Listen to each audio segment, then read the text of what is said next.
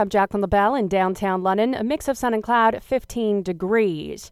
London City Council will mull over reducing speed limits in residential areas from 50 to 40 kilometers an hour. The change gained momentum during a Civic Works Committee meeting earlier this month, with city politicians recommending consultations on the topic. 980 CFPL's Lenny Lamberink has more.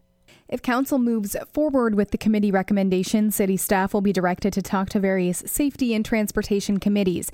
They'd also hold a public participation meeting on reducing residential speed limits, with the results of those conversations heading back to Council in the fall. A report from city staff says dropping the speed limit to 40 kilometers an hour greatly reduces the risk of a fatal crash involving a pedestrian but it also warns against setting limits too low, noting that pedestrians and drivers alike might misjudge someone's rate of speed if the limit is set so low that people aren't following it. Cost will also be a factor. Manufacturing and installing necessary signage to communicate the lowered speed limit would cost the city $400,000. The conversation comes three years after London City Council lowered the speed limit to 40 in school zones. Lenny Lamberink, 980 CFPL.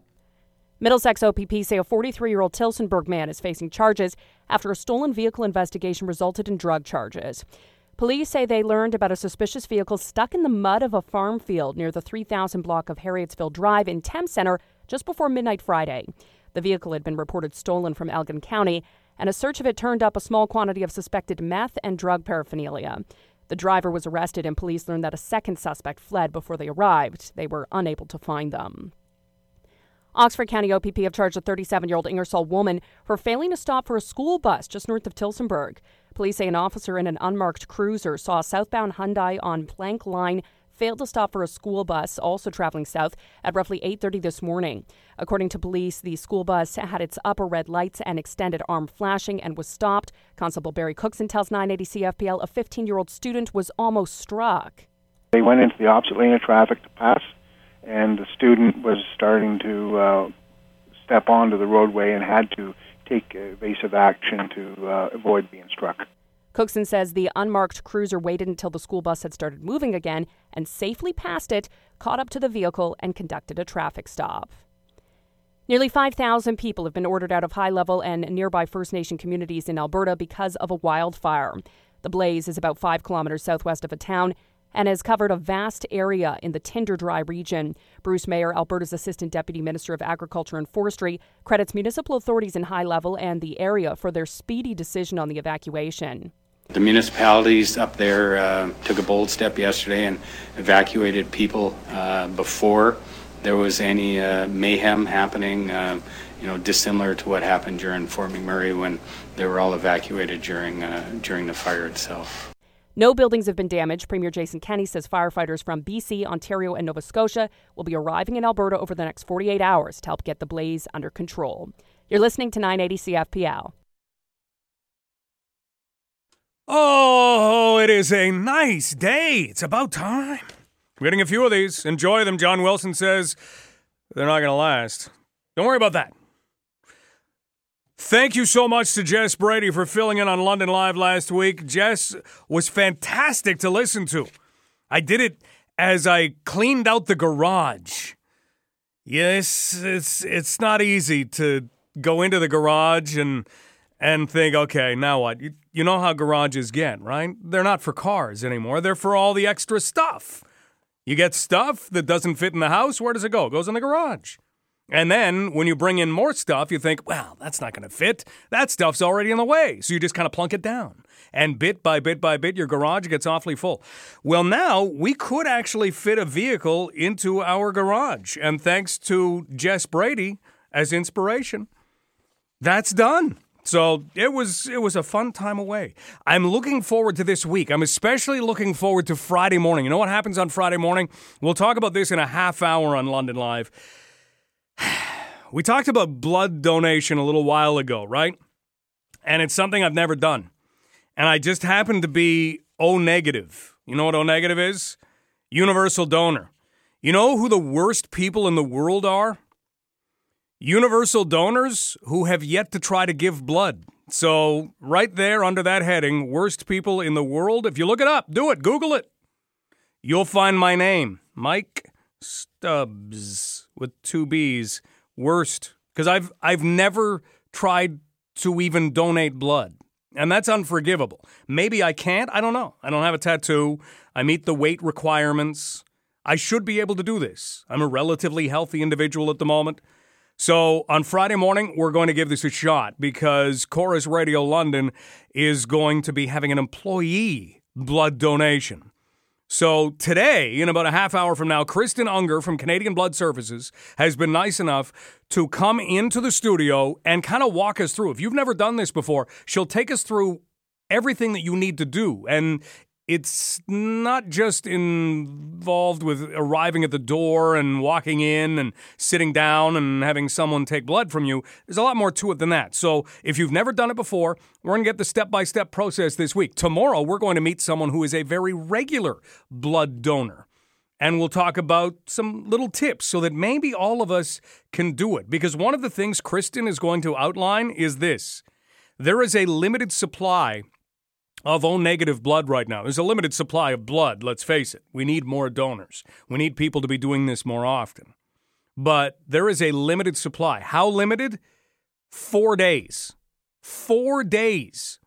That means they're in need. And so we'll see what we can do come Friday morning. We are also going to talk about knee replacements. Hopefully, you don't need to get one but we're going to look specifically at ACL injuries and hopefully not ever have to get to a knee replacement. But we'll talk about ACL injuries on the show today and something that has happened to the Fowler Kennedy Sport Medicine Clinic. You have no idea how great this is. Maybe this will outline it. Do you remember when Steve Yzerman, who played for the Detroit Red Wings, was not a general manager and he was a player playing for the Detroit Red Wings?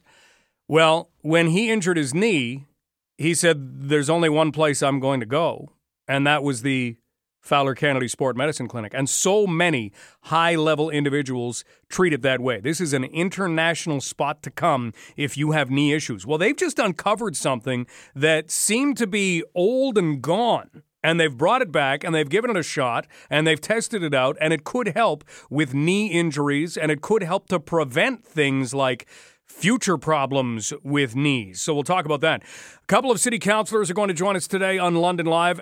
Arielle Kayabaga, who is Ward 13 councilor, she's going to talk about speed limits in the city of London. Right now, I'm in the process of teaching someone to drive again. I don't know if that's a good thing. I don't I don't know if that's great. I'm I'm hoping I'm up to speed in terms of doing everything right, but my son just got his G1 and so that means he's in the driver's seat, I'm in the passenger seat. And he experienced this firsthand. We're driving through a subdivision, and I said, Now, what's the speed limit in the subdivision? And having just passed his G1 test, he didn't have to think for five minutes like the rest of us. Uh, I think it's 50. So he said 50. And I said, How fast are you going? And he said, I'm going about 40 right now, but I don't want to go 50. I think this is the right speed. I said, okay, well, if that's what you feel comfortable doing, then that's what you should do. Comfort behind the wheel, very important. But when you speed up to 50 and you look around, you think, I'm whizzing along here. And at any moment, somebody could come running off a lawn. It was one thing when you had great big properties but you know what we've done with great big properties? We've cut them in half or we've cut them in thirds. And so now we've got tiny little properties. You get people out on the front lawn and somebody who's two, three years old, boom, they can be gone. They can be in the road in no time. 50 is too fast, way too fast. Drive around London, any of the construction areas where what happens in construction areas? Speeds are reduced. Here's the thing if you're on Hamilton Road, you know that there's more construction going on out in front of the home hardware, out in front of the, the Sasquatch carving. You know, in and around all of that area, there are speed bumps that are put in. They're temporary, but they're to keep people from going fast approaching those construction areas. Well, we should probably have more of that going on all the time. That's something we're going to talk with Councillor Kayabaga about. And we're also going to talk about Thames Parkway, which would beautify some things in the City of London. That means spending some money. And here's the way you've got to think of it. If spring comes and you own a home, or even if you rent a home, what's one of the things that you do? You spruce it up. You pick up the leaves. You fill in any holes, dead patches on the grass. You fill that in. You might go and buy some hanging baskets, right? Do a little painting. And what does all that stuff do? Costs you money, right? Of course it does. But you spend that money to make things look good. Thames Parkway and connecting some trails, that's going to cost some money. Is it something that the City of London should be doing? We'll talk about that a little later on in the show. But first, we do want to get to gas prices, which, if you were driving in this morning, we were looking at about 129 at most stations, a buck 29. Now it doesn't have anything on BC as they still sit buck 60, even buck 70. They've seen that. And one of the questions that has been posed in all of this now, there was an Angus Reid survey done last week, there have been other surveys done, but one of the questions that was posed in all of this is could you cap the price of gas? Could you put a maximum on the price of gas? I don't know. Probably not. But we'll investigate that in just a moment because Dan McTeague, our good friend from GasBuddy.com, will join us as we kick off the Tuesday edition of London Live. This is Global News Radio, 980 CFPL. Gas prices are not low, and this is not a surprise.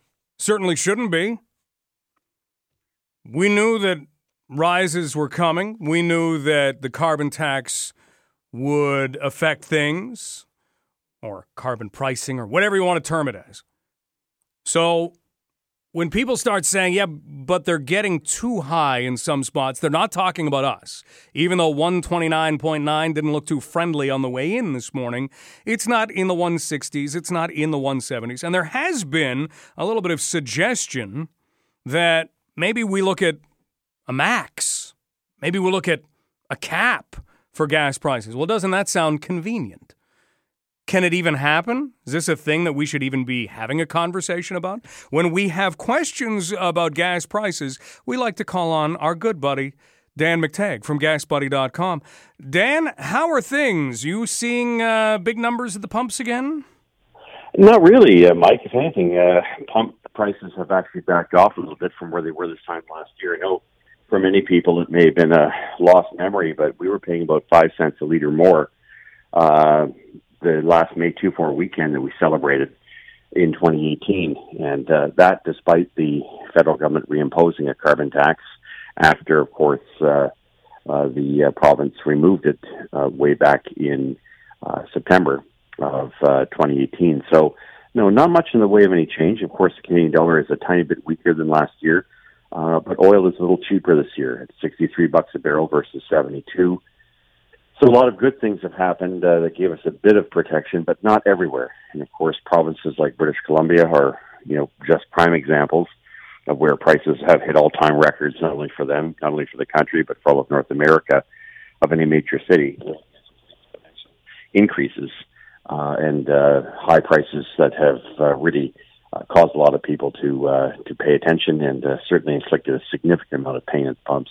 Well, like you say, it certainly wasn't that bad over the holiday weekend in and around this area. I mean, we saw $1.20, a little under $1.20, depending on where you've gone. But we have seen an Angus Reid survey. We have heard certain politicians starting to talk about what should be done with gas prices, and they're probably pointing out west, way out west, BC out west, where things have, like you indicated they would, go to 160 and over what exactly do you make of suggestions and words like cap and, and max? Well, I mean, it's for those who don't understand the markets and certainly don't understand that uh, those who are making those same kind of comments are usually the first ones to help themselves to ever, an ever increasing amount of gas tax. Here I'm referring, of course, uh, to the uh, provincial government uh, in British Columbia, which has increased taxes about two and a half cents a liter uh, just uh, on the carbon tax alone, uh, it's about to uh, increase it again a penny and a half this summer. Um, and of course, uh, the provincial uh, NDP here in Ontario, uh, who have introduced uh, once again uh, a bill uh, to uh, regulate gas prices. I mean, when you don't understand markets, the first thing you do is let's get a bunch of bureaucrats together to do that. Uh, I kind of don't like that uh, for the simple reason that it doesn't work. And uh, the reason it was done, for instance, in the Maritimes, beyond the fact they were a small market, was probably more importantly that they are they wanted some uh, predictability in gas prices, and that was 10, 20, 30 years ago. And in fact, they've been doing it since the 1930s, off and on. of course, predictability is an easy thing to do today, and so not really necessary to hire a bunch of people to come out and figure out a price that sometimes can lead to unintended consequences, as was the case in uh, in Nova Scotia just three years ago, Mike, where they ran out of gasoline in all of the province, and that's uh, a function of the fact that they didn't uh, get the right spec of gasoline. But more importantly, when you start telling the market what to do, uh, you can do that, uh, but you might wind up, uh, as in the case of British Columbia, potentially leading to no gasoline at all, and no one will serve you because you're not the price you're paying isn't the price that's going for a product at a time when you know you either have a problem producing enough gasoline or at a time when gasoline is becoming more and more rare in the uh, Pacific Coast region. So, you know, you have to be careful. It's a simplistic solution. Uh, people like to trot it out, uh, but you know, not being one who uh, thinks the industry should not be behaving in the way that uh, you know provides competitive outcomes. Um, I can't see an example this weekend. I saw gasoline in the London market selling for a buck seventeen, buck eighteen. I saw it in Woodstock. I certainly saw it in Strathroy. I see it uh, in St. Thomas from time to time. That's gasoline being sold below cost. You want to get rid of that? By all means, cap it to a certain amount. But how do you determine that cap? Uh, these are folks that can't predict gas prices. So, you know, what are they going to cap it at? And could it do more, far more good than uh, than, than uh, the danger that they're they're talking about? I think it would. Dan McTeague joining us from GasBuddy.com. Now, you've said this before that you do have retailers who are selling below market. How and why yeah. do they even do that? Well, they to, to gain market share, and they go to their suppliers and say, "Look, you're a big refiner. Um, you can uh, you can cut us a bit of slack here." Um, you know, I look on a day like today, the wholesale price of gasoline plus taxes in, including the carbon tax, including the federal tax of ten cents a liter, including the provinces 14.7 and the GS, HST, which both um, federal and provincial governments share, uh, you know, comes to about a dollar twenty. So, how he's able to sell it three cents below is anyone's guess, but they often cross subsidize or use gasoline as a loss leader, especially the big box stores, which uh, you know may very well do things like. Uh, you know, get you to pay a fee. Costco does that, uh, or may not honor your credit cards uh, you have to only use theirs, and they're only open during a certain time. So I'm seeing like right now in London, a lot of gas stations over the past half hour um, have uh, moved gas prices back down to a dollar nineteen point nine. So as I was mentioning, the dollar twenty that's pretty much within range of what it takes for them to buy their fuel. They're retailing gasoline at the price at which is they're they're replacing it, and hoping that you buy other products. So whether that be Supreme gasoline, diesel, or whether that be the menu of things that they offer in their convenience stores. That's really the only way in which you can make uh, make ends meet. Man, and is that why we see no independent gas bars anymore? I mean, I'm sure there are some here and there, but for the most part, they're gone. Yeah, the real mom and pops who own the pumps, own the uh, own uh, their uh, station, own the real estate, uh, and can tell the big companies what price they're going to charge at without fear of being uh, disciplined. They're, they're far and few between. They're mostly gone. What is what is what is termed an independent today is really a franchise owner that's told what to do in terms of prices. Um, but you know, understand this that uh, if you want to get rid of these days where in the morning you're paying a dollar twenty-seven by the evening you're paying a dollar nineteen or a dollar twenty, if you want to get rid of that and you want to always pay a dollar twenty-seven, by all means, go for a cap and go for regulation because where I've seen it work, it doesn't work. And at the end of the day, when you see big price drops here in Ontario, um, they have to wait another week for it in Nova Scotia, New Brunswick, PEI, and, and Newfoundland. And of course, they say, well, the reverse is true. When prices go up, we wait a week. No. Guys like me can predict the price when they go up. And so you know in advance. There's no advantage whatsoever to having uh, um, regulated gas prices. But as I said before, uh, people who don't understand this industry, uh, you know, usually trot out the simpl- most simplistic of examples. And the MPP in Ontario who brought this out, I've known him very well for a long time had many debates with him over the years.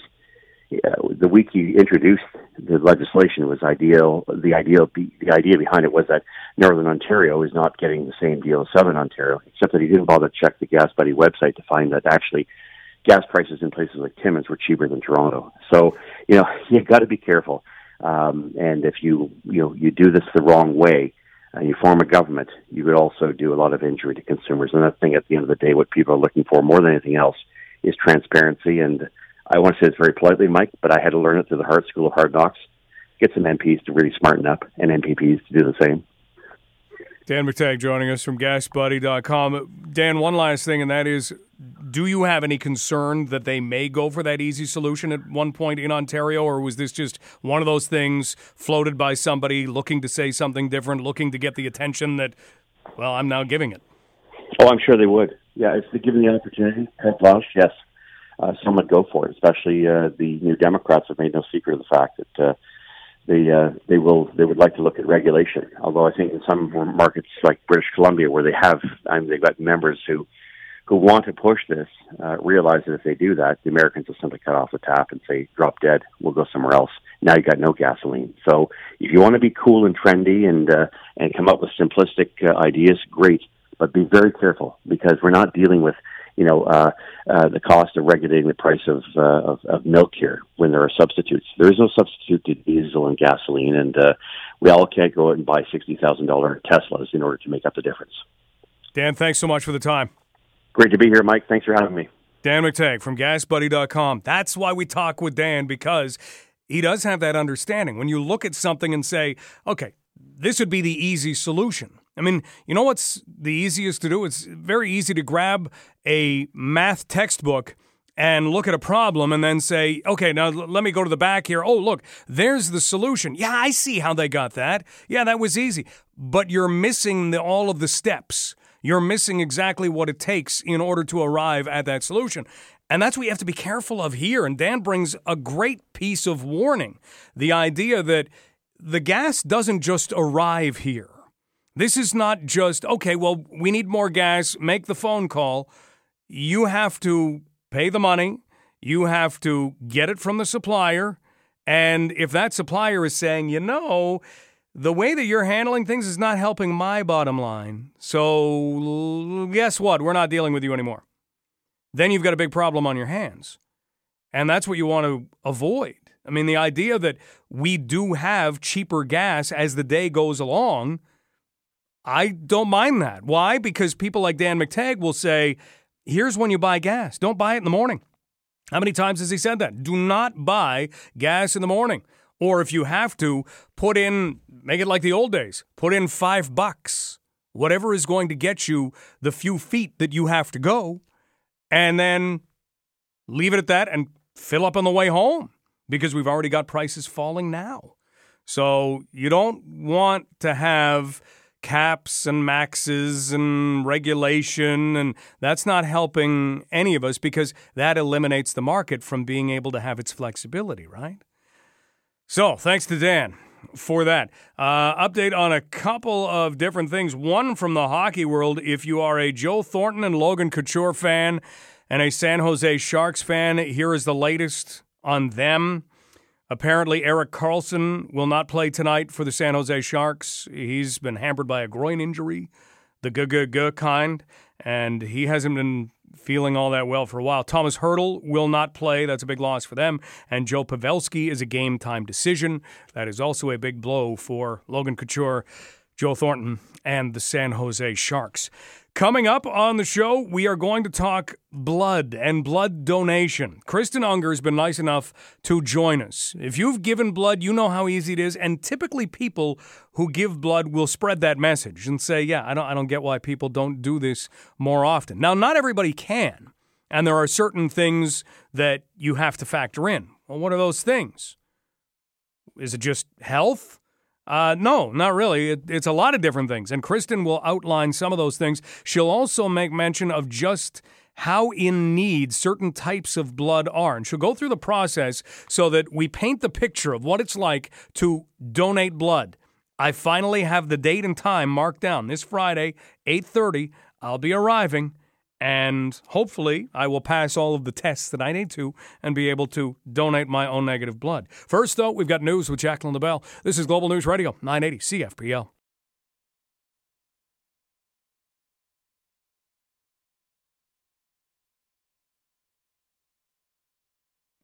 So, numbers have started to come in for Game of Thrones in the finale, eighth season finale showed up on Sunday night, uh, broke the record for the show. Uh, it is the most watched episode of any HBO show, according to the Wall Street Journal. All of this is is bunk. Is forget this. None none of this is accurate. There's no way I believe any of this. Because one of the things that it will not do when you look at 13.6 million viewers is come close to things like MASH. Everybody will always say, "Well, no, the the finale of MASH, that was the finale of all finales." And that had I'm trying to think of of how many people watched the finale of MASH. I'll find the exact number, but I'll tell you right now, it was way more than 13.6 million viewers. Here it is. You know how many people it was? 106 million. 106 million people watched the MASH finale 35 years ago. To this day, still the number one ranked finale of any TV show. So, wait a minute. You're telling me that 13.6 million viewers watched on HBO? Yeah, no, I'm not believing that for a second. Maybe on HBO, but overall, no way. You can't take the number of people who are streaming and count them. You can't take the number of people who are watching it illegally and count them. And if you look at the number of young people that are doing both, this number would be off the charts. You can't measure anymore. You know what MASH is going to be? The most watched TV show of all time ever. That's what it's going to be. Because you're never going to be able to count all the different ways that people watch things now. So Throw it all out. Might as well take all of that stuff. MASH, Cheers, take all of that stuff. Seinfeld. I think they're the top three, aren't they? MASH, Cheers, and Seinfeld. Take all of that, frame it, put it in the TV Hall of Fame, and call it a day. Because nothing is ever going to touch that because you can't count it that way anymore. Doesn't work. So, Game of Thrones, um, setting a ratings record, kind of. Yeah, but you won't be able to count it, so you'll never get anything accurate again. Congratulations, MASH. You're there forever. You can make a difference in life in so many different ways. And one of the easiest ways is something that we always overlook. I know I have. And I've been talking on 980 CFPL for a while now about the fact that I have to make that stop. That that has to change. Friday morning it is. I am finally going to donate blood. Up next, Kristen Unger is going to join us from Canadian Blood Services, and we are going to talk about what it takes. She'll get us through the step by step process of what you have to do and illustrate basically how, first of all, how professionally it's handled so that you have no worries whatsoever. And number two, let's face it, how easy it is. That's coming next on London Live. This is Global News Radio, 980 CFPL.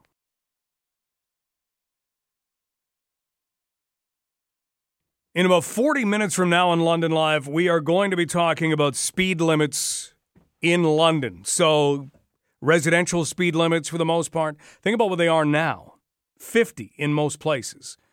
That's fast. That's too fast. We don't need to be going that fast. We talked a couple of weeks ago with Graham from Vision Zero and one of the things he had pointed to was one of the, the ways of doing things in Europe and in the Netherlands. They actually do things at 30 kilometers an hour. That is your max speed limit in some areas. And you would think it would frustrate drivers. It doesn't. And it has made the roads incredibly safe. Now, great tweet from Ron. Ron says, I live on a reduced speed street. Buses, cabs, city vehicles, everyone speeds 10 to 20 over the limit, blows through stops. Waste of money to introduce more reduced zones until the current ones are enforced. Well, that'll be part of the conversation. 40 minutes from now, we'll talk about speed limits in residential areas and really along city streets and things as well, and whether or not we've got them in the right spot, because this is coming up at City Council. Also, coming up at City Council, beautifying the city in another way, but it's going to cost about $3.5 million of taxpayer money. Is that the equivalent of buying two hanging baskets for 60 bucks? Is that what if we were to take our world and put it on the city's world? Is that about the same thing? Buying some fertilizer, some lawn food, some seed, You pile all that in, well, you're now probably over a hundred bucks to beautify your own property. Is that what we're looking at? Spending three and a half million on fixing up the Thames Parkway a little bit? We'll talk about that too. Right now, let's welcome one of our favorite people here because she does a great thing each and every day. She helps people to give blood.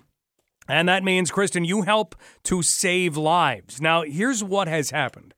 Last week, an email arrived for all Corus Radio London employees letting us know that we were having an employee blood donation day this Friday at Canadian Blood Services. Well, this is good because what have I been blabbing about for a while? I really need to donate blood. I happen to have O negative blood. That makes me the universal donor, and I have not donated blood. I've been blabbing about that for a while. And there's no reason why I haven't. I haven't been there before and have been told, actually, you can't. I just get a little squeamish. I don't like blood. And now, now that there's a date and a time, actually, Kristen, to tell you the truth, now that there is a date and time, I really thought I would be feeling nervous, but really not yet. So far, so good. Yeah, you know, Mike, the first time I donated, I kind of worked myself up too. And then once the process was done, I thought, wow, that was no big deal. And I just helped save a life. yeah. And that's what everybody has said that it is no big deal. You can work yourself up. You can think about all kinds of things. You can think about needles and you can think about what happens when they take blood, which can sometimes make you, eh, makes me a little queasy. But at the same time, this this is a little bit different. So maybe could we go through I, I hate to sound a little bit chicken, but could we go through what happens? So we're going to arrive there on Friday morning. What's the first thing that that we're going to see or do? Sure. There's something you should do before you arrive. So you should drink lots of water the day before. Even the day before. Yeah, be well hydrated. Okay. Not so much that it's extreme edition, but just be well hydrated. Mm-hmm. That morning, go for your water again. So have a few glasses before you donate. Good. They want you to have a salty snack now before donating. I don't mind salty snacks to tell you the truth. I didn't know there would be benefits here. Yeah, we've got bags of chips all over our donation centers now. It's amazing. Also hard to walk by when you're, Yeah. you're working. Um, so you want to prep yourself. You also want to have a meal. So do not skip breakfast before donating blood in the morning. Now, sometimes I'll grab a bowl of cereal in the morning, and that usually makes me about hungry about ten thirty. So, is this one of those ones where get up, make an omelet? I would suggest that a good healthy meal will only help you in this situation. Okay. So that's the prep ahead of time. When you arrive at our donation center, uh, you'll check in. We have these new donor concierge. Concierges, there we call them, and that's where you're entering all of your information. Um, and then you'll go through the questionnaire um, where we're talking about travel. Have you had any illnesses recently or in your lifetime? Um, have you had any tattoos or piercings in the last three months? All those nitty gritty questions that we need to know, um, ultimately for the safety of um, the donor, so yourself, and for the patient on the receiving end of your blood product. Okay. Okay. So that's the very first part of, of what you're doing. And you have to show up with photo ID or um, your blood donor card, which this will be your first donation. So photo ID is good for you. Photo ID, salty snack, uh, good breakfast, hydrate the day before. Okay, th- this is all good stuff. Help helps you be healthy, to tell you the truth. And then the salty snack, well, that that's just good. So a bag of salt and vinegar chips, I'm okay for that.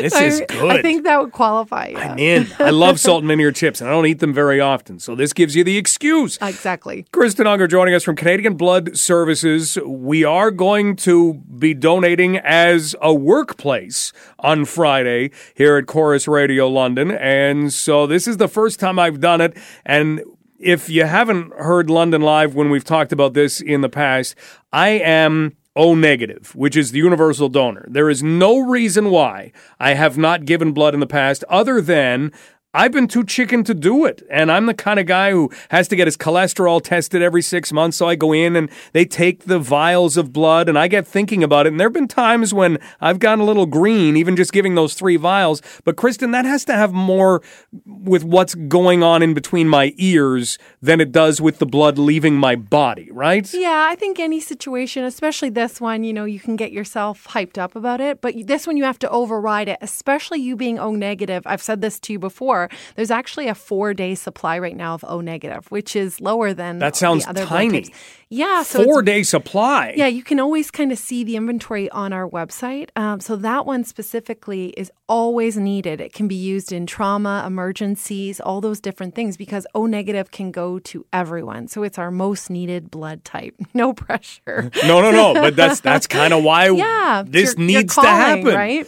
Yep. Exactly. Now, what if you don't know your blood type? Is that something that you can learn? Yeah, so it's amazing how many people say to me, "Well, I can't donate blood. I don't know my blood type, or don't understand the process, or think they can't donate because of a, you know a reason they were told when they were a kid."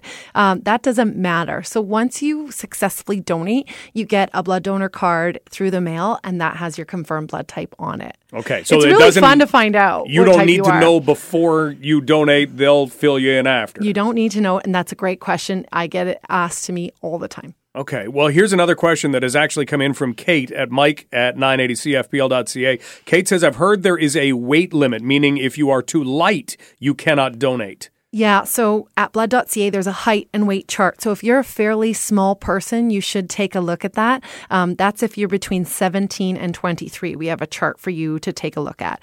Once you turn 23, it's a minimum of 110 pounds to donate Okay. blood. We take the same blood volume from everyone, so you have to weigh enough um, in order to give. And the reason for that would be that you would feel better after your donation. So if you're too small and you've given blood, that wouldn't affect you uh, like it would someone who's of a better size. Kristen Unger with us from Canadian Blood Services. We are donating blood on Friday morning. The O negative will be coming out of me and going into a much needed bag, it sounds like. Four day supply. Okay, now we get into the details. I've I've been to the concierge. I have filled out the forms. I'm not worried about tattoos. I don't have any of those. I haven't been away on a trip anywhere recently, so not worried about it. I think I'm gonna pass. Now what happens? Yeah, so you're going to go into one of our screening booths and meet with one of our donor care associates. They will go through uh, the process with you and your questionnaire. They're also going to test a few things. So your hemoglobin, they're going to test your blood pressure, your temperature. So you're really getting a full health checkup here, another advantage to donating blood. And then if you pass um, the screening booth with one of our staff, then you can go on to actually donating blood. Okay, so there's another process then. And here's another question. What if you go in and because of nerves, let's say, your blood pressure has spiked?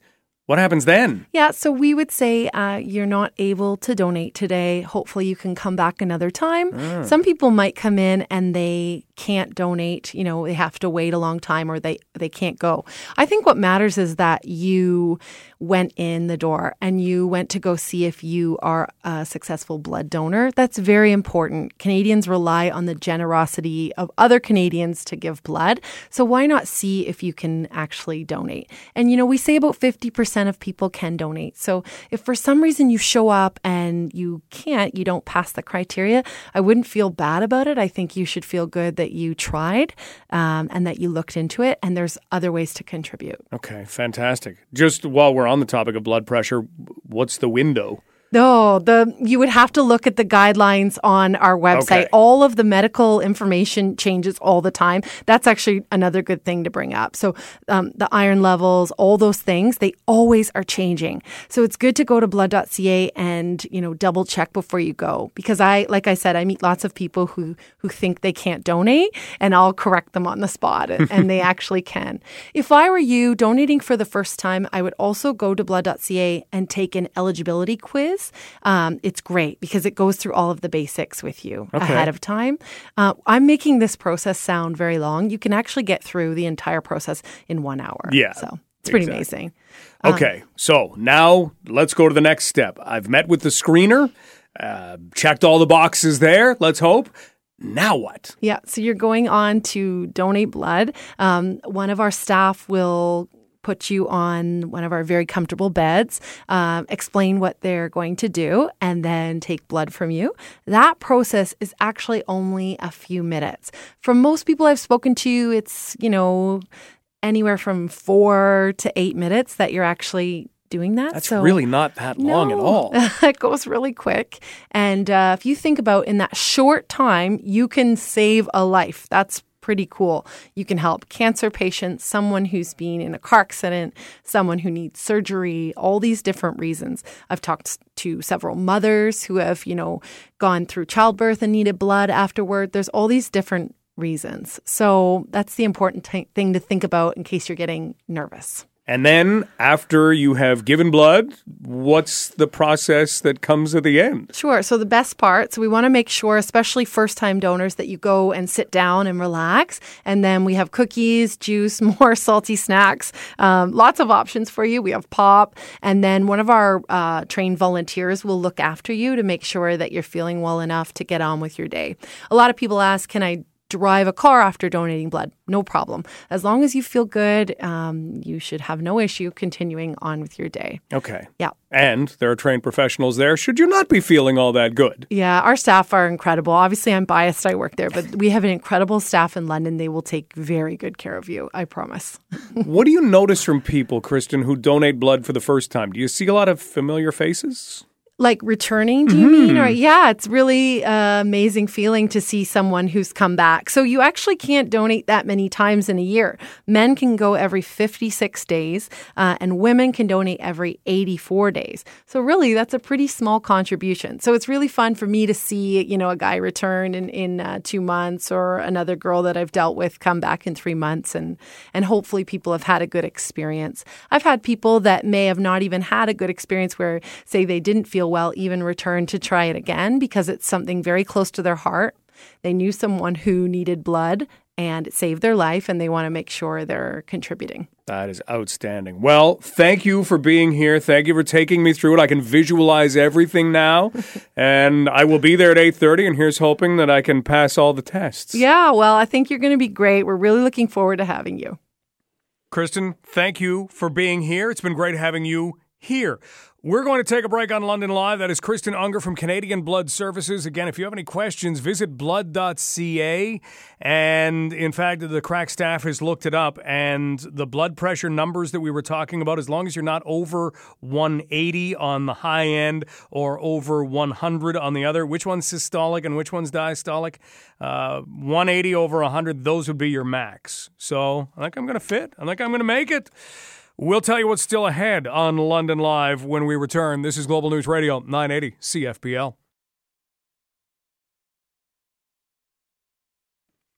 We are getting close to the start of the Women's World Cup of Soccer. Londoners Jessie Fleming and Shelina Zadorsky will be representing Canada. That starts on June 7th. And if you see something going around your social media feeds that talks about bad tickets in France for the Women's World Cup, where people have purchased tickets online and they have been split up. So if you have your family of four and you purchased four tickets, you're in different rows and it's a big mess. Uh, that's being blown out of proportion according to FIFA. Now, can you believe FIFA? I hope so. Sometimes no, but I hope so. They're saying, yeah, there was a problem for the semifinal and the final, and that's being fixed. So if you are planning a trip to France to see Jessie Fleming, Shelina Zadorsky, and Team Canada in the Women's World Cup of Soccer, just know that they're working all that out. Should be fine by the time you get there. Still to come on London Live, we'll talk about a medical procedure here in London that is making a massive difference for people who suffer ACL injuries. If you have a knee injury of any kind, you know where you want to come? London, Ontario. Most of the top end athletes will look in this direction if it happens to them. We'll talk about speed limits in London. We will also talk about the Memorial Cup tournament, the St. Louis Blues, and a little stroll along the Thames Parkway. All ahead in the next hour of London Live. News is next. This is Global News Radio, 980 CFPL.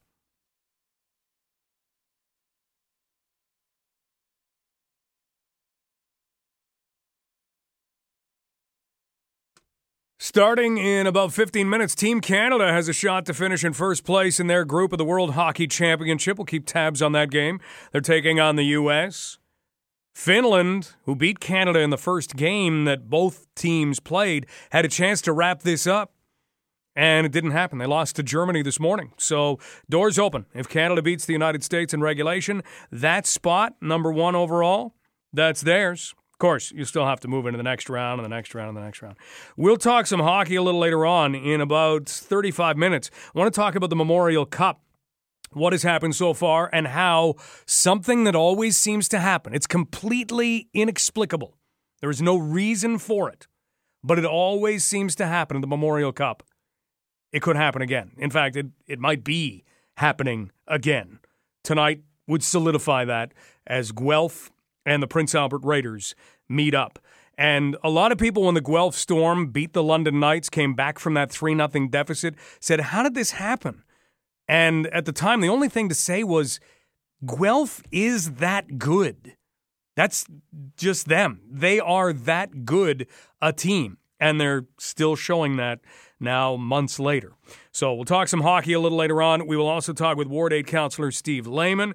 We have Ward 13 counselor Arielle Kayabaga coming up in about 15 minutes from now, a little less than 15 minutes. And we'll be looking at speed limits in London. Ron had a very good point last hour, and we raised it as, as we were talking about getting into this conversation. And that was that he lives in a reduced speed area, and you name the vehicle outside of somebody on a bike, bicycle, and they're all going faster than the speed limit. He says, forget about going around changing all the signs, forget about the money that it would cost to do this. We've got to enforce what's there already because people are flying through. What is the solution? Some cities use photo radar. I wouldn't mind that. And you can say, oh, I don't want to be getting tickets for going three over. Some cities have that. And you pay your ticket, and you know what you do? Next time, you remember not to go three over. That's what you do. You remember to go to the speed limit. You need consequences. Right now, there's no consequences. How often do you get pulled over? And this is not the fault of the police. There aren't enough officers to be doing this. And a lot of times I like to equate photo radar with instant replay. It used to be that we didn't need instant replay in sports. Well, now we do.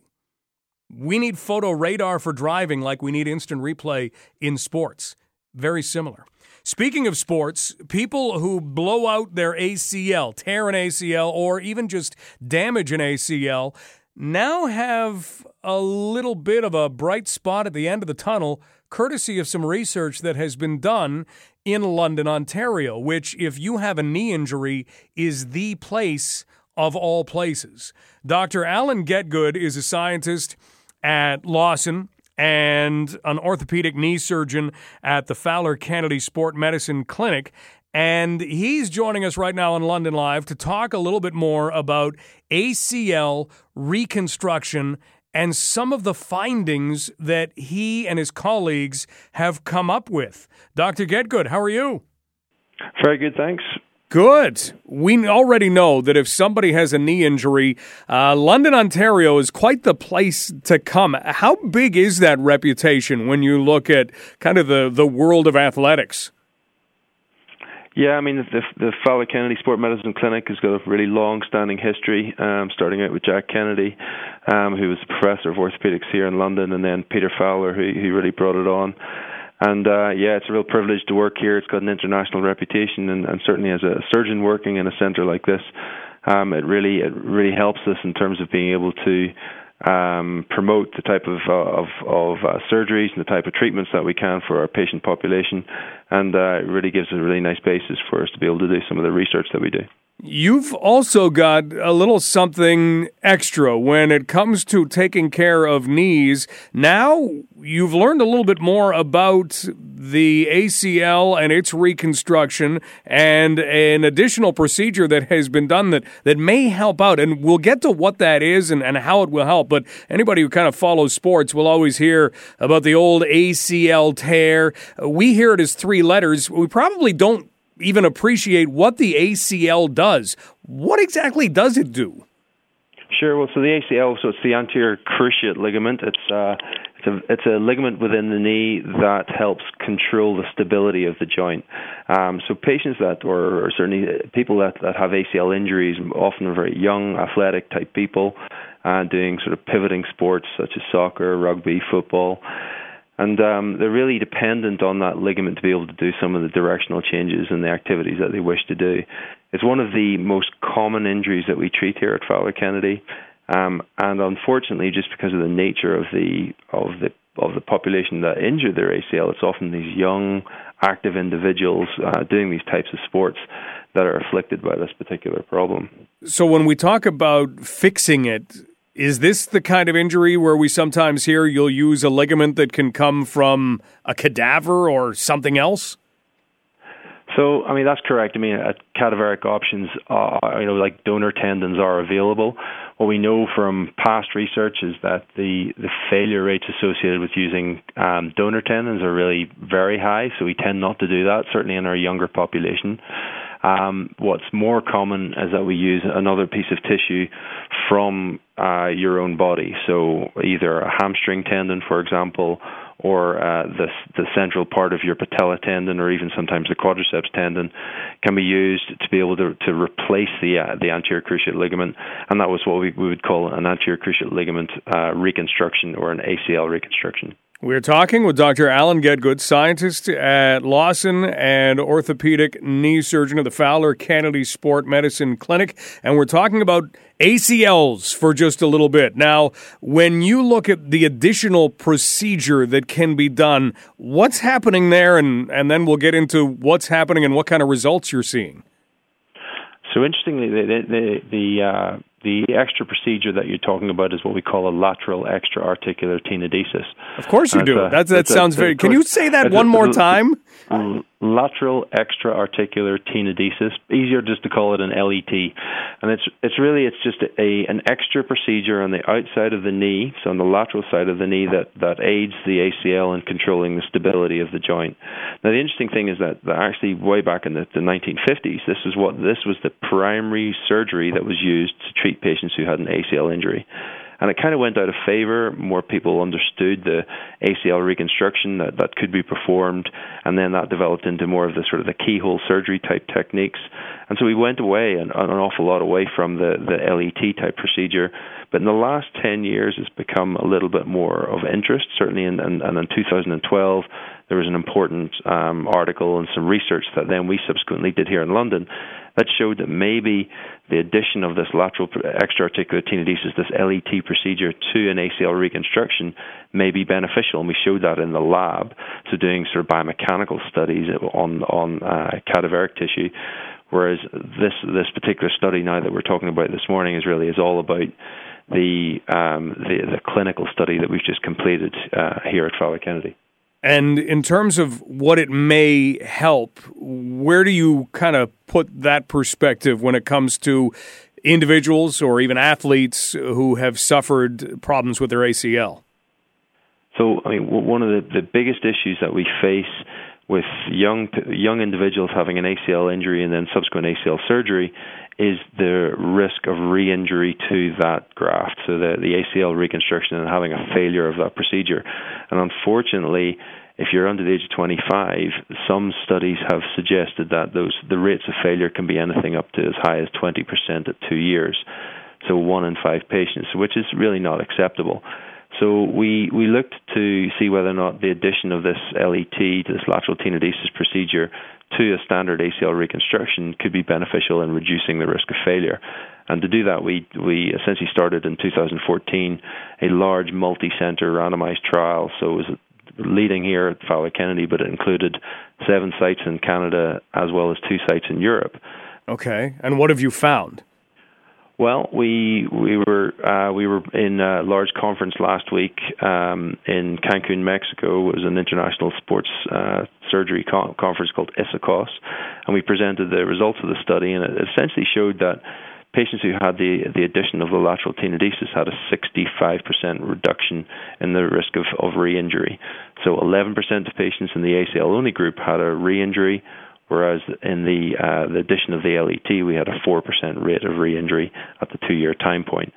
So this really suggested that there were really quite significant differences between the two uh, surgical groups.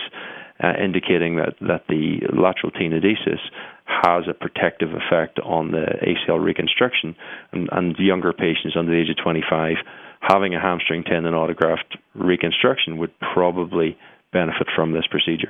So, a procedure done a long time ago that has now kind of been brought back into favor is showing fantastic results. That's, in a nutshell, that's what it would show. One last thing while we're talking, Dr. Getgood, and that is the knee itself. Once you injure it in, say, an ACL injury or another ligament injury, if you have a tear, how close can the knee be brought back to 100%? Um, in terms of its normal sort of motion and its no, its its its sort of its its normal stability, you're probably close to 90 95 percent. It's not absolutely perfect. The the bigger issue that we face is that just the injury itself will have some other effects on the rest of the joint, such as the meniscus cartilage or the articular cartilage, which is like the, the smooth lining of the joint, gives us a nice smooth articulation. And over time, even when we do the surgery, over time the likelihood is that there's a there's a high risk of the, of a wear and tear process starting so what we call post traumatic osteoarthritis. And that may not happen until 10 15 20 years down the line but it just means that you know we, we what we can't do is we can't reproduce complete normality for like we were before the injury. We're trying to do better. There are many other things that we can try and do, and there's a lot of other research in this area to try and improve outcomes into the longer time points. But uh, certainly, it's difficult to make it absolutely normal. Dr. Getgood, congratulations on the findings, and keep up the good work, please. Thank you very much. That is Dr. Alan Getgood, scientist at Lawson, orthopedic knee surgeon at the Fowler Kennedy Sport Medicine Clinic. So, something new to help out ACL reconstruction. Don't we talk about healthcare in this city a lot? There we go again something else that is a big bonus for the City of London. Next up, we will talk traffic, speed limits, something that's not really a bonus anywhere, something that is a big discussion point everywhere. What should they be in residential areas? What should they be on city streets? Well, this is being talked about by the City of London right now. Ward 13 Councillor Arielle Kayabaga will join us next. This is Global News Radio, 980 CFPL.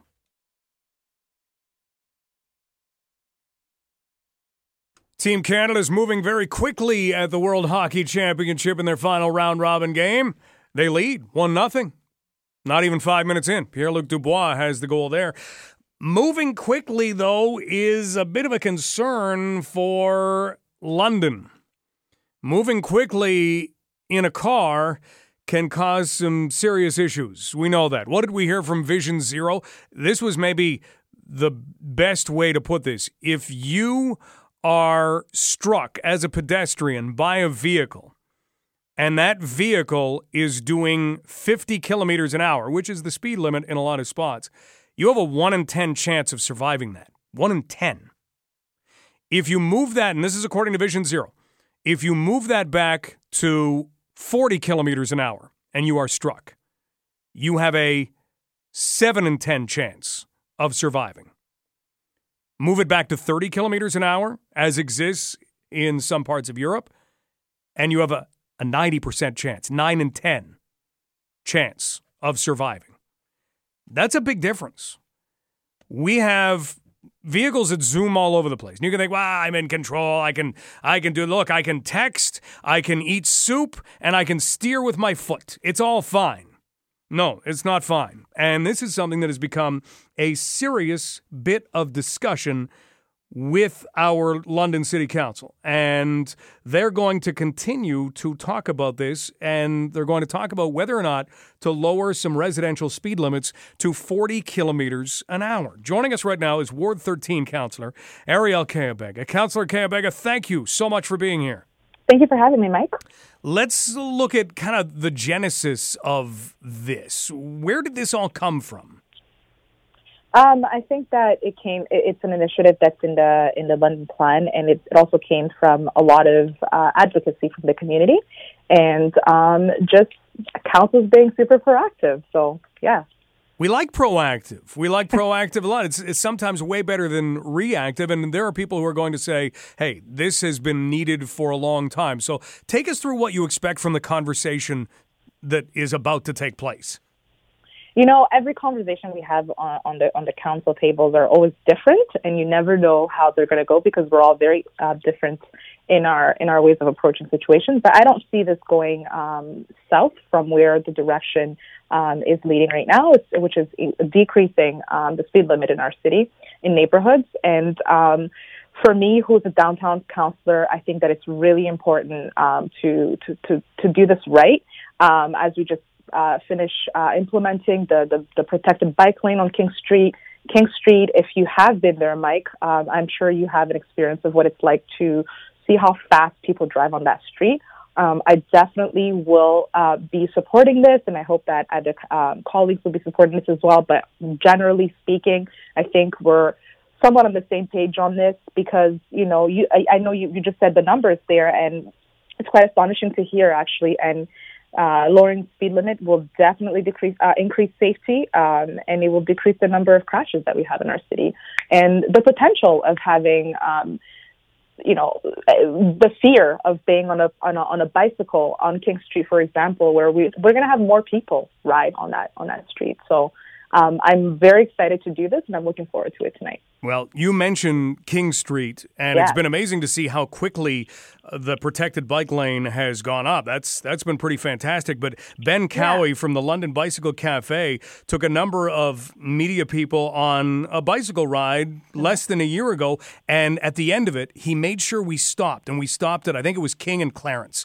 yeah. and he said, "I just want you to stand here just for a second. We kind of looked around, thinking, "What, what is an ice cream truck coming? I mean, what are we standing here for?" He said, "Just watch. Yeah. And we watched cyclists trying to make it along there. And we watched mm-hmm. how difficult it was, how dangerous it was, some of the maneuvers they were going through, yeah. and how fast the traffic was moving. You're exactly right. So this would this not just be for residential? Could this also be for downtown London that we would reduce the speed limit to 40? I would really push on that. I will be looking to see that happen because um, there we're I'm all about uh, you know um, pushing people or, or I guess motivating people to do a lot of walking downtown and um, having things services accessible between, between a 10 to 15 minute gap. Um, and that requires a lot of walking, that requires a lot of biking, that requires a lot of being in the community and, and being active. And we need cars to slow down. If you go on King Street, um, you know, the one way street, streets are, are basically like a death trap where it's too fast. People are driving too fast and they don't even respect the limit that's there already. So I would love to see that go down a little bit because it's gonna it's gonna create a safer street and people will be more comfortable to go out there and ride their bikes, walk with their families. Um, and King Street uh, specifically, there is um, you know there are a lot of people who live on King Street and there's even a splash pad actually at the end of the street if you know where the, the park is.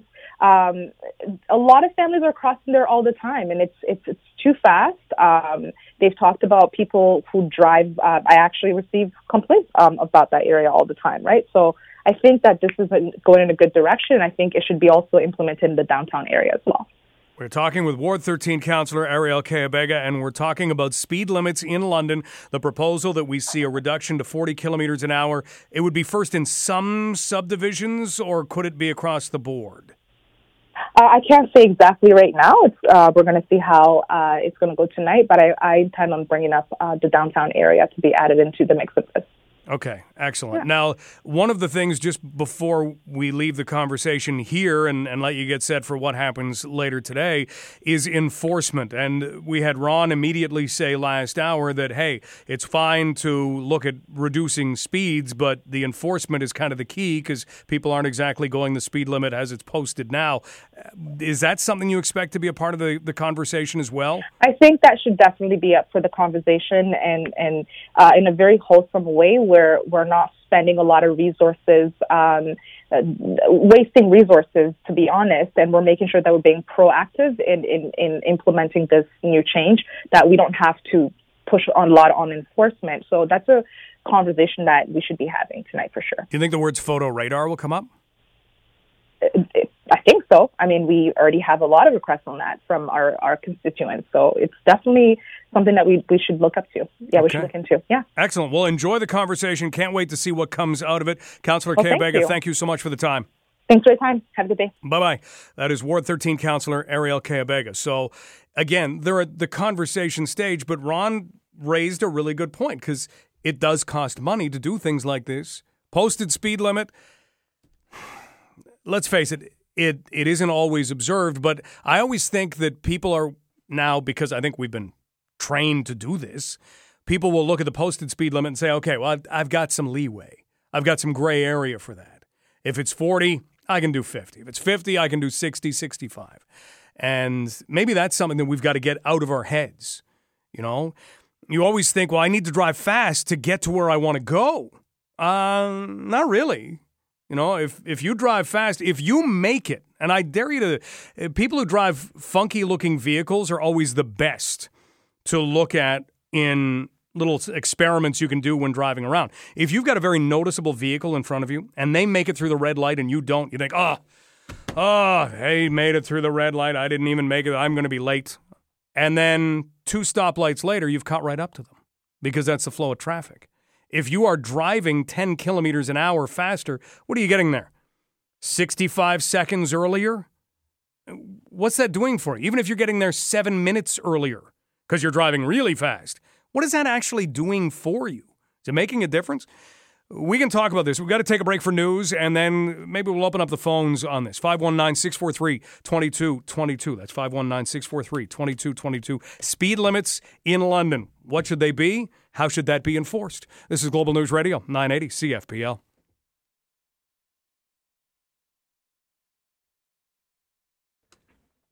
It is still a pretty decent looking day. Good day for a drive, right? If you want to weigh in on speed limits in the city of London and whether whether this is the right way to go about things. If you just went around and, and nothing has been decided yet, but if you went around and changed everything to 40 kilometers an hour, would it have a big impact? City Council is going to look at a number of things. This conversation has been continuing for a while, but is that the way to go? Or is it the enforcement side? What if you enforced what was already there? Is that the way to go? Right now, we're at 50 kilometers an hour. If that was enforced, if you look at what is spelled out through statistics, you'll find that, you know what? No, that's, that's not enough. That's not good enough. You're still going to have really the potential for catastrophic injury if someone driving 50 strikes a pedestrian, strikes a cyclist. That's not the way you want it. You need to bring down the speed. Let's open up the phones for a couple minutes. 519 643 2222. What do you think should be done with speed limits in the City of London? Fine? Need to be lowered? Need to be better enforced? How would you look at it? 519 643 2222. You can email mike at 980cfpl.ca or you can tweet me at Stubbs980. Let's go to Mark. Mark, what would you do if you had the power?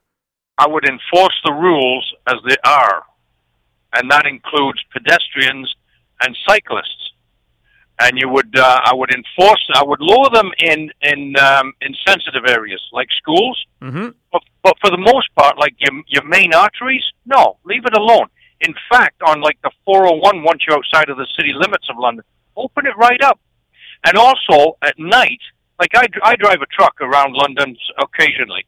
So at night, why don't you put all the lights on a flashing red? So you pull up, you look. How many times you pull up to an intersection, two lanes here, two lanes north, south, east, and west, not a car. But I got to stand at this red light and wait.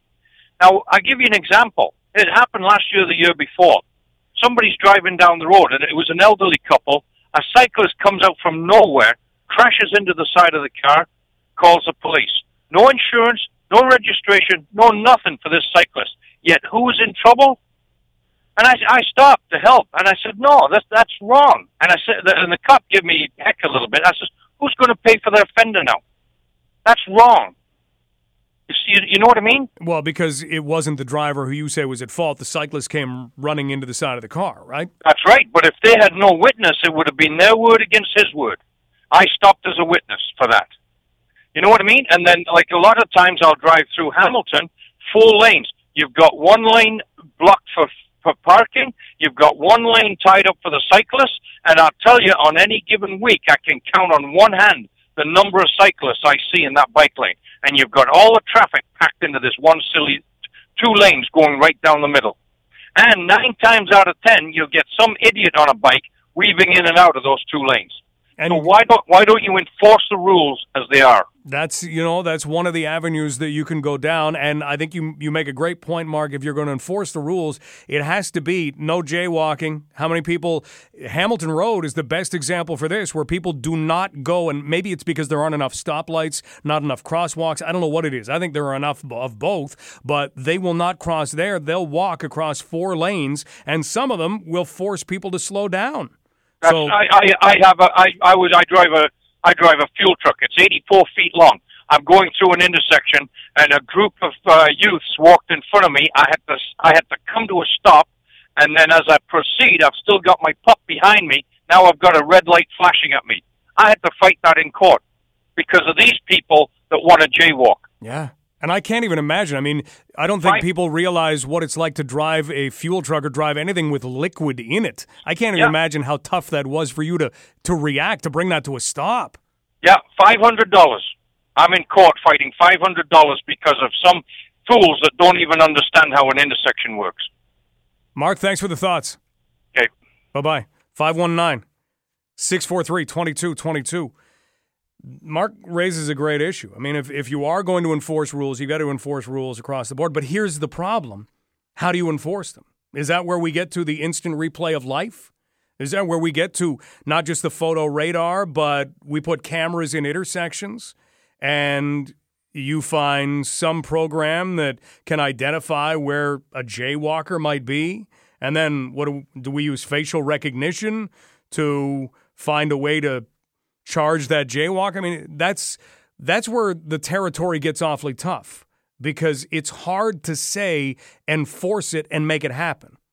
Right now, we are seeing cuts to services and money that will be used to provide those services in the province of Ontario. And we know that police officers will be dealing with this. So we're likely to see fewer officers instead of more officers, which is going in the wrong direction. 519 643 2222. Rob, how do you feel about it? Uh, I think it's a very, very good idea. Uh, I I drive a service truck in the city, so I can be anywhere in the city at any given time. And the the drivers in London, red now means go faster. Uh, stop signs are you know negotiable whether you do it or not, and people will cross wherever they care, and they they just don't care. Uh, cell phones, I've been hit three different times in the city by people on cell phones. And I get very upset with them when I see them and they're uh, stopped at lights and on their phones and they just don't care. Driving with them, don't care. That's the whole thing. Yeah. You know? And again, maybe, it comes down to enforcement, but how do we get that enforcement to be to be better? Because even if we had you know, throngs of police officers combing the city, we would still have people on their phones at the intersection. It's almost like parenting. Ultimately, it comes down to what's happening in the home. It comes down to what you are willing to do and not do, what rules you are willing to follow and not follow, doesn't it? Yeah. Well, I, I just want to know uh, how privileged these people are to think that they're allowed to break the law. It just doesn't make any sense to me. The uh, the police officers that uh, are on the uh, the medians and on the buses, that should be happening all the time. I'd like to have an officer sitting in the uh, passenger side of my truck. I could get him a hundred fines a day. and and you are seeing cell phone use behind the wheel. Uh, how would how would you classify it? Would you classify it as a regular occurrence? You see it every day. I see it every single day. I can leave my house and go go to the store, which is a block away, and I'll guarantee you I'll see at least one, if not two, people on their phones. Brutal. Yeah, it is. It's getting really bad. Rob, thanks for the call. No worries. 519 643 2222. If you want to weigh in on really anything traffic related, but we start off the conversation about speed limits in the city of London and where they should be or how they should be enforced. And again, it is that enforcement. Rob's exactly right.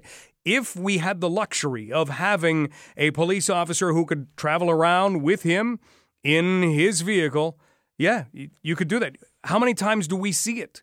And the intersections are the worst for cell phone use.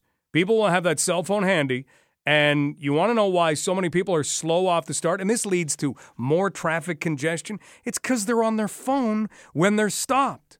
It's not just when you're moving that it's illegal, it is illegal, period. You can't use that while you're operating a motor vehicle in any way. For that reason, it's unsafe. You're not paying attention. So, how do we get the enforcement down? How do, how do we make that happen?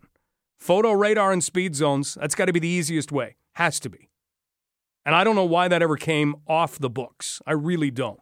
We were going in the right direction. It's like instant replay. It is unfortunately the instant replay of life. But that's what we need. I don't think it's stopping jaywalkers, but if you've got a license plate, it's stopping you. You get a couple of tickets like that, you'll learn pretty quickly. How do we learn in life? You need consequences. That stove is hot. Don't touch the stove. Ow! Well, what did you do? Well, I touched the stove. And? Well, it was hot. Are you going to do that again? No, because it was hot. That's how we learn in life. You need consequences. Few photo radar tickets, we'd have our consequences. I firmly believe that. It wouldn't solve the problem, but it definitely, in my mind, would address the problem. More to come in a moment. This is Global News Radio 980 CFPL.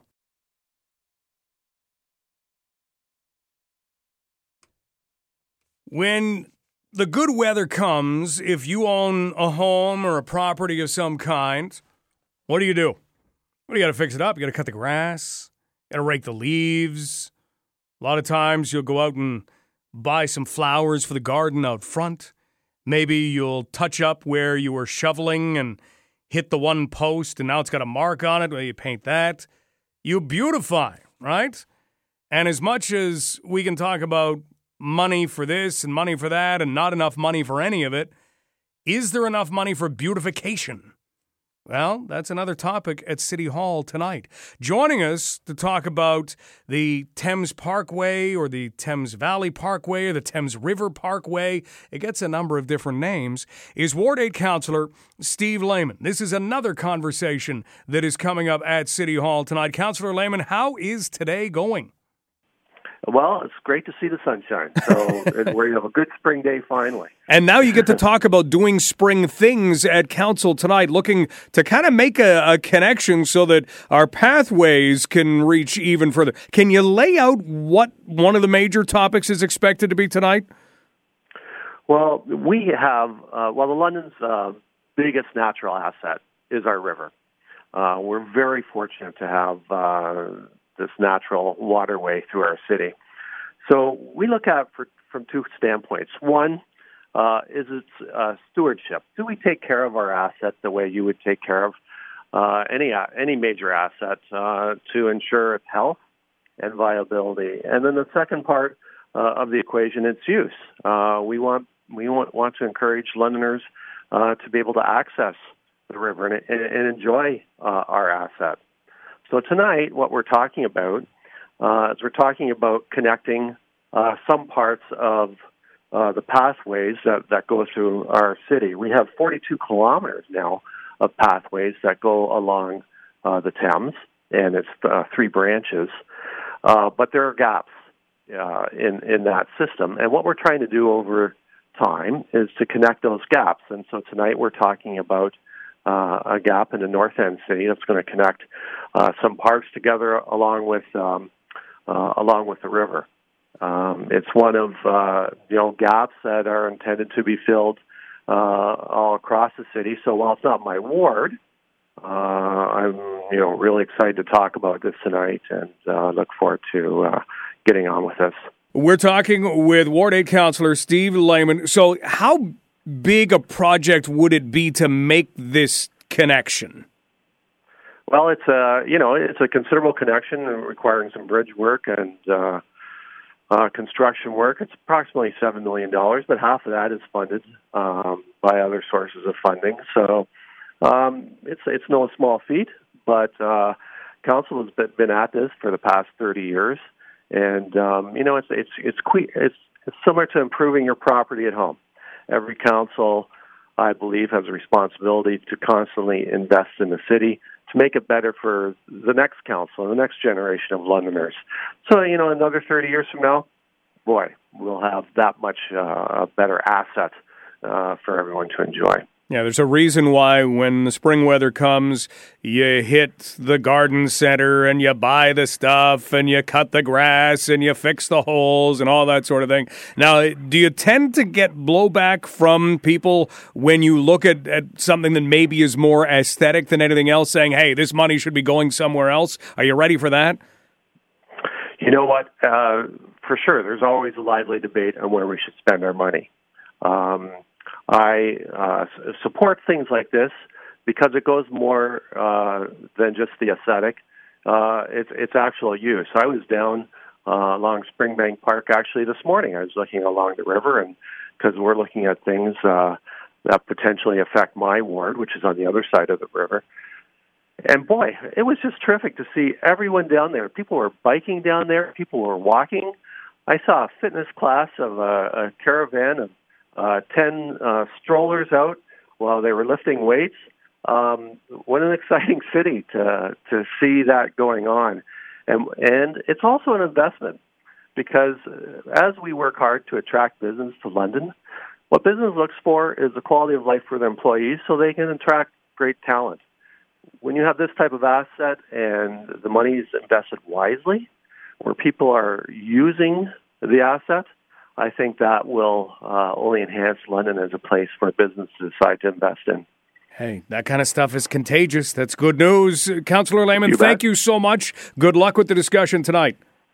Thank you. Have a great spring day. Councillor Steve Lehman, Ward 8 councillor in the City of London, on at least one project that you could call beautification. And again, that's a tough sell. That's a really tough sell.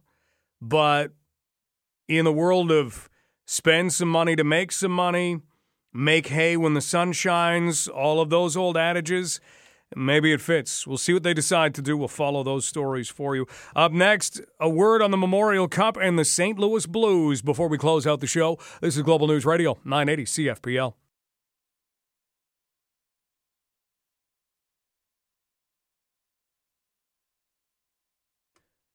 Canada is leading the United States 2 0 in the World Hockey Championship right now, so that's good news for them. The St. Louis Blues, they can knock out Logan Couture, Joe Thornton, the San Jose Sharks with a win tonight. The Blues haven't been to the Stanley Cup final since 1970, and people are going to say, well, look, they haven't been there since 1970.